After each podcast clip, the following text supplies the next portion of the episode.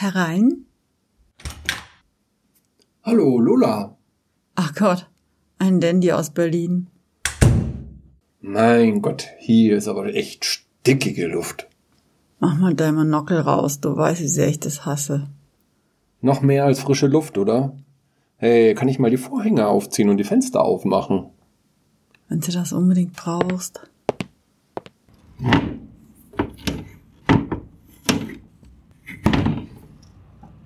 Ein herrlicher Tag draußen, Lola. Wollen wir rausgehen und uns auf eine Bank setzen? Hm? Wie wäre es? Netter Vorschlag, Erich, aber das schaffe ich nicht mehr. Mensch, Mensch, Mensch, Lola, was hast du dir verändert? Sagt man das nicht auch über Berlin? Ja, stimmt ja auch bei Berlin, aber bei dir stimmt's auch. Ah, ich hoffe nur zum Besseren. Ah, lass mal mal die Spirenzchen. Du schaust richtig schlecht aus, Lola. Du bist ja totenblass, Mädchen. Ah, die haben mir auch alles weggenommen hier. Darum schaue ich auch so elend aus. Wie meinst du das? Sie haben dir alles weggenommen. Alkohol, Zigaretten und Koks natürlich auch. Wie, du hast immer noch geraucht? Ähm, bis vor vier Wochen, als sie mir alles weggenommen haben, schon. Aber mit Tuberkulose rauchen ist, glaube ich, wirklich keine gute Idee. Ja, war auch nicht schön. Hat verdammt weh getan. Aber das mit dem Kokse war echt schlimmer. Ich bin danach richtig zusammengebrochen. In meinen Briefchen habe ich mich an manchen Tagen fast gesund gefühlt. Aber seit vier Wochen fühle ich mich wie kurz vor dem Verrecken. Kannst du denn wenigstens schlafen? Ich habe so schlimme Albträume, das kannst du dir nicht vorstellen, Erich. Und dabei geht's immer nur um Koks, Männer und Tanzen. Und meistens werde ich gezwungen, immer wilder und wilder zu tanzen, bis ich am Sterben bin. Und natürlich nackt. Natürlich. Ach, armes Mädchen.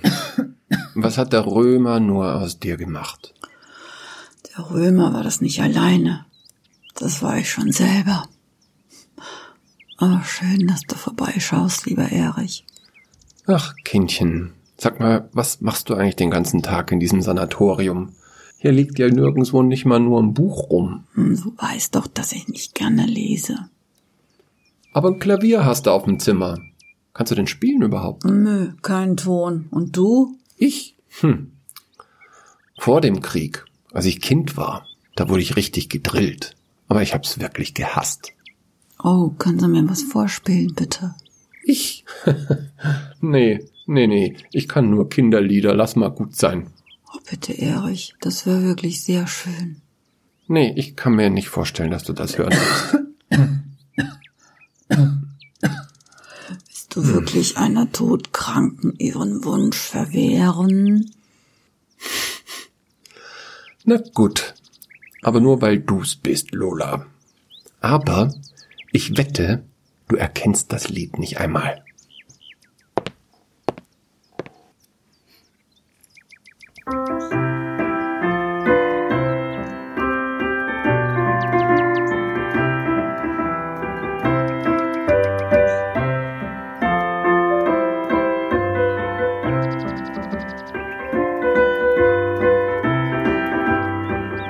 Das kommt mir bekannt vor. Das spielt man heute, glaube ich, gar nicht mehr.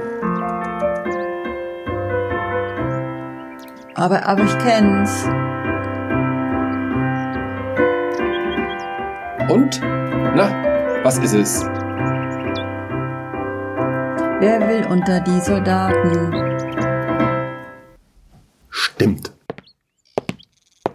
Stimmt, genau. Ein wirklich dummes Lied. Aber du wolltest trotzdem unter die Soldaten. Klar, jeder wollte das 1914. Komisch. Ich kenne niemanden, der den Krieg mehr hasst als du. Naja, weil ich ihn halt kenne. Aber du weißt ja sowieso, was ich drüber denke. Oh ja, ich, ich kenne deine Reden. Der große, berühmte Dr. Frei und sein Monolog.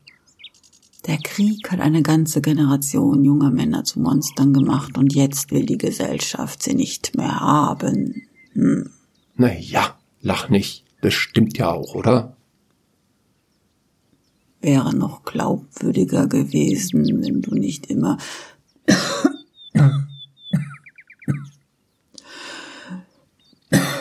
wenn du nicht immer Massenmörder und Kriminelle verteidigt hättest.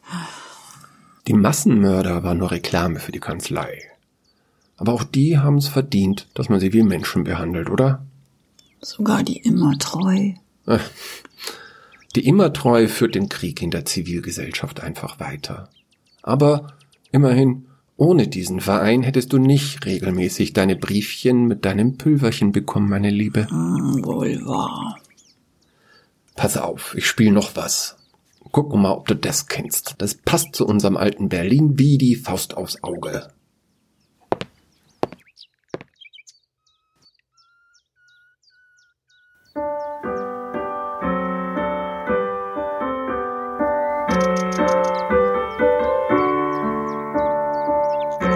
Klar kenne ich das.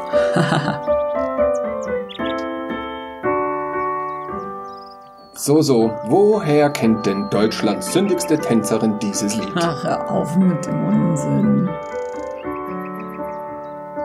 Warum? Weil das auch ein dummes Lied ist. Ich höre nur auf, wenn du sagst, wie es heißt. Üb immer Treu und Redlichkeit. Stimmt's?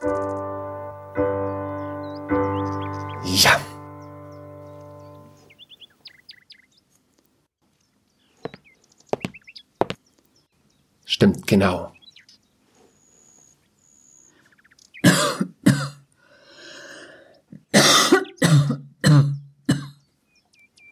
Und ich bin nicht Deutschlands sündigste Tänzerin. Aber das warst du, mein Herz. Quatsch. Mir ging es nicht um Sünde, mir ging es um die Schönheit. Ich weiß, liebe Lola. Und schön warst du. Du warst wirklich schön. War ich also?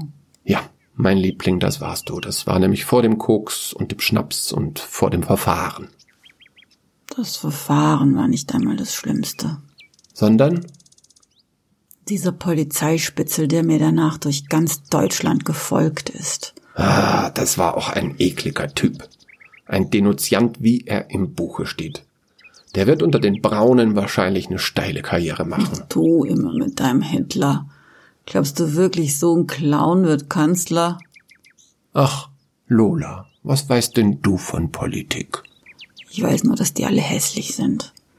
Der Röhm war einmal mit seinen Leuten in der Weißen Maus.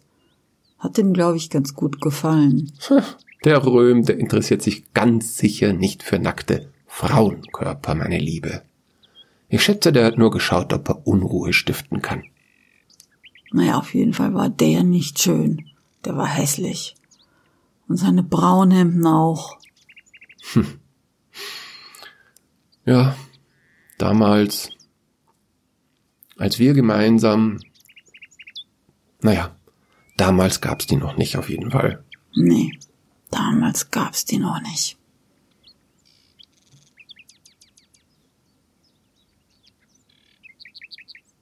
Kannst du eigentlich glauben, dass das alles schon sieben Jahre her ist? Nein, kann ich fast nicht glauben. Das war auch im Februar, glaube ich. Ich glaube im Februar. Es war auf jeden Fall im Winter. Oh, Winter in Berlin sind immer schrecklich. Furchtbar. Ja, aber hier auf dem Land auch. Oh, Winter ist immer furchtbar. Hoffentlich muss ich keinen mehr erleben.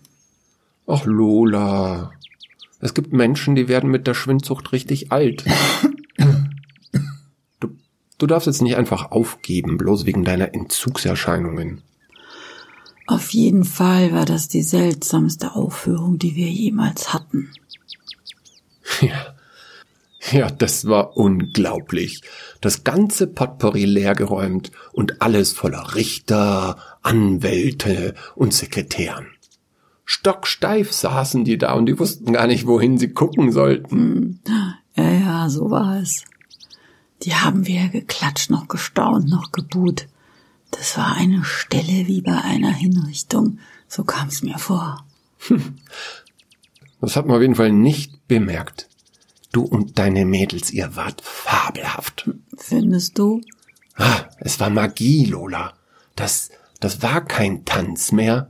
Es war, es war eine berauschende Folge von allem, was je irgendwo auf der Welt getanzt worden war. Vom Kassajog zum Flamenco, vom, vom balinesischen Tempeltanz zum Liebestanz des Harems, zum, zum Walzer, zum, zum Tango. Na, danke schön, dass du das so schön gesagt hast. Ich war wie verzaubert, ich war wie benommen. Aber die Herren von der Justitia nicht. Und doch, doch, doch, das kannst du mir wirklich glauben. Wenn die nicht überzeugt gewesen wären, dass es sich um Kunst handelt und nicht um Erregung öffentlichen Ärgernisses, dann hättest du nicht nur einen Monat auf Bewährung bekommen. Dank dir übrigens noch einmal dafür. Hm, kein Problem. Es war wirklich irgendwie im Dienst einer höheren Sache. Ach, der Kunst oder der Gerechtigkeit? Nee, hm, das nicht. Eher so, um der vertrockneten Republik den Weg in eine moderne, aufgeklärte Gesellschaft zu zeigen. Weg von der Prüderie aus Kaiserszeiten. Hm. Ach, lieber Erich, beinahe wärst du mein Prinz geworden und hättest mich aus den Klauen vom Römer befreit, nicht wahr? Beinahe. So war's doch. Ah, naja, eigentlich warst du schon zu spät. Der Skandal um diesen Gerichtsprozess war damals nur das Zünglein an der Waage. Lola, warum ist das alles so passiert, wie es passiert ist? Was genau meinst du? Na, du warst Deutschlands erste Nackttänzerin und du warst wunderschön. Und deine Choreografie, das war wirklich Kunst. Du hättest die Königin von Berlin sein sollen und nicht diese Anita Berber. Ich musste einfach weg aus Berlin. Aber warum? Weil ich da nicht mehr ausgehalten habe. Ich musste endlich auf eigenen Beinen stehen, weg, weg von dem Römer. Der hat uns sowieso keinen Pfennig mehr zukommen lassen nach dem Prozess. Warst du denn so komplett von ihm abhängig? Ja, komplett, komplett abhängig. Als er mich in Dresden im Ballett entdeckte, war er ja noch ein Mädchen. Er wurde dann mein Mentor und dann mein Mäzen und dann mein Förderer. Ja. Und dein Geliebter wahrscheinlich. Ja, und dann mein Liebhaber. Aber viel wichtiger war, dass er mir dieses kleine Kabarett einrichtete. Potpourri. Das ist übrigens ein furchtbarer Name. Was, wieso denn? Passt doch fabelhaft.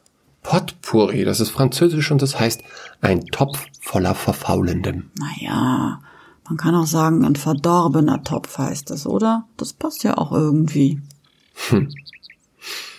Aber dann hat doch eigentlich bis zu diesem Prozess hin alles wunderbar geklappt, oder? Überhaupt nicht, Erich, überhaupt nicht. Warum?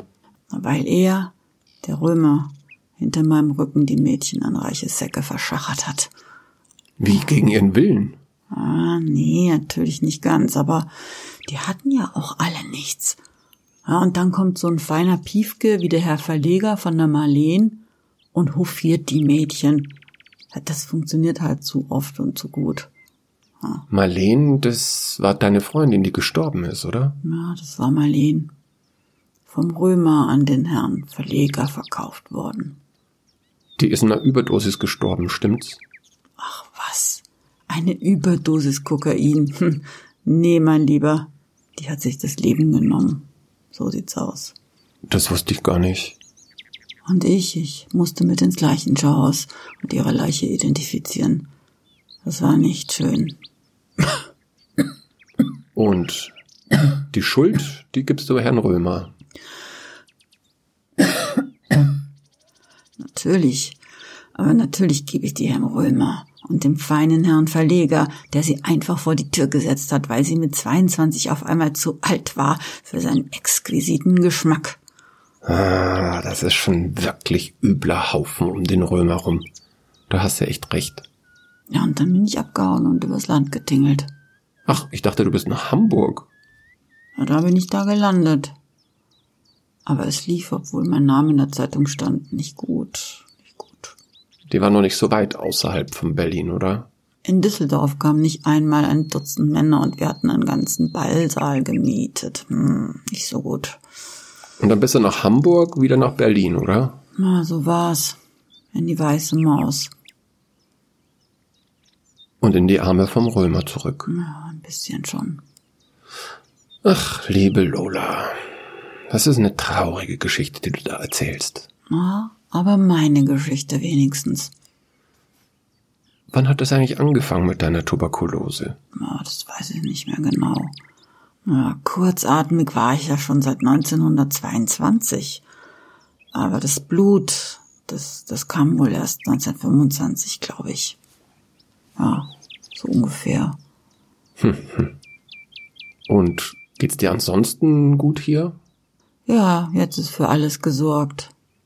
Wenn halt nicht diese schrecklichen Albträume wären und so wenig Koks. Mm. Du schaust wirklich sehr, sehr müde aus, meine Liebe. Ja, ich bin auch extrem müde. Du hast nicht zufällig ein bisschen was dabei. nee. Ich habe das Zeug niemals angerührt. Niemals. Hab einige davon kaputt gehen sehen. Und ich wollte auch nicht selber Kunde bei der Immertreu werden.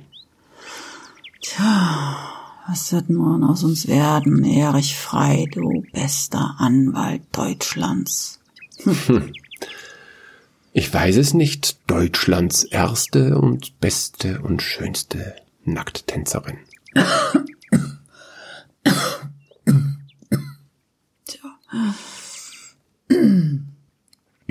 Ich werde wohl hier bleiben. Zahlt das eigentlich der Römer, oder? Ja, naja, das zahlt er. Naja, und ich schaue, dass sie über die Runden kommen. Jetzt aber mit der Weltwirtschaftskrise und so. Da wird diese Lüge von einer Demokratie nicht mehr lange halten. Du redest ja wie die Braunen. Ich dachte, du bist Demokrat durch und durch. Ja, ich schon, aber die Republik nicht. Da sitzen in der Justiz und in der Verwaltung und in den Ministerien die gleichen Beamten wie beim Kaiser, immer noch. Und selbst die Unis sind voller Professoren, die auch am liebsten die Monarchie wieder hätten. Aber, aber das, das muss dir eigentlich keine Sorgen mehr machen. Hast du Angst?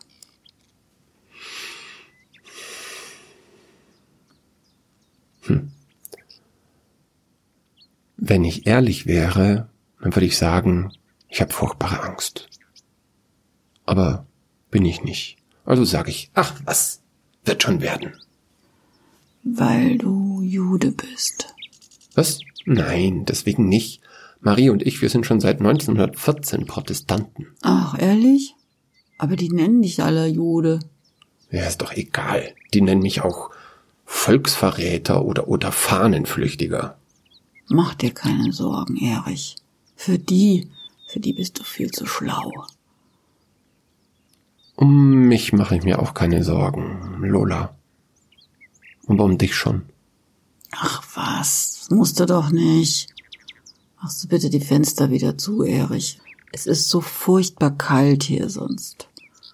Gerne. Weißt du was? Was denn? Ich schick dir einfach ein Grammophon und ein paar Platten. Hm? Dann kannst du Musik hören. Oh ja, das würdest du tun? Oh, das wäre wirklich sehr schön. Das wäre wirklich schön. Das mache ich. Kein Problem. Hast du sonst noch einen Wunsch, Lola? Spiel mir noch ein Lied vor, bevor du gehst, Erich. Ach was? Komm, das meinst du nur im Scherz, oder? Nein. Nein, das meine ich ganz im Ernst. Bitte. Wirklich. Bitte. Noch ein Lied. Na gut. Ein letztes Lied. Und ich glaube, ich bin mir ziemlich sicher, das kennst du auf jeden Fall.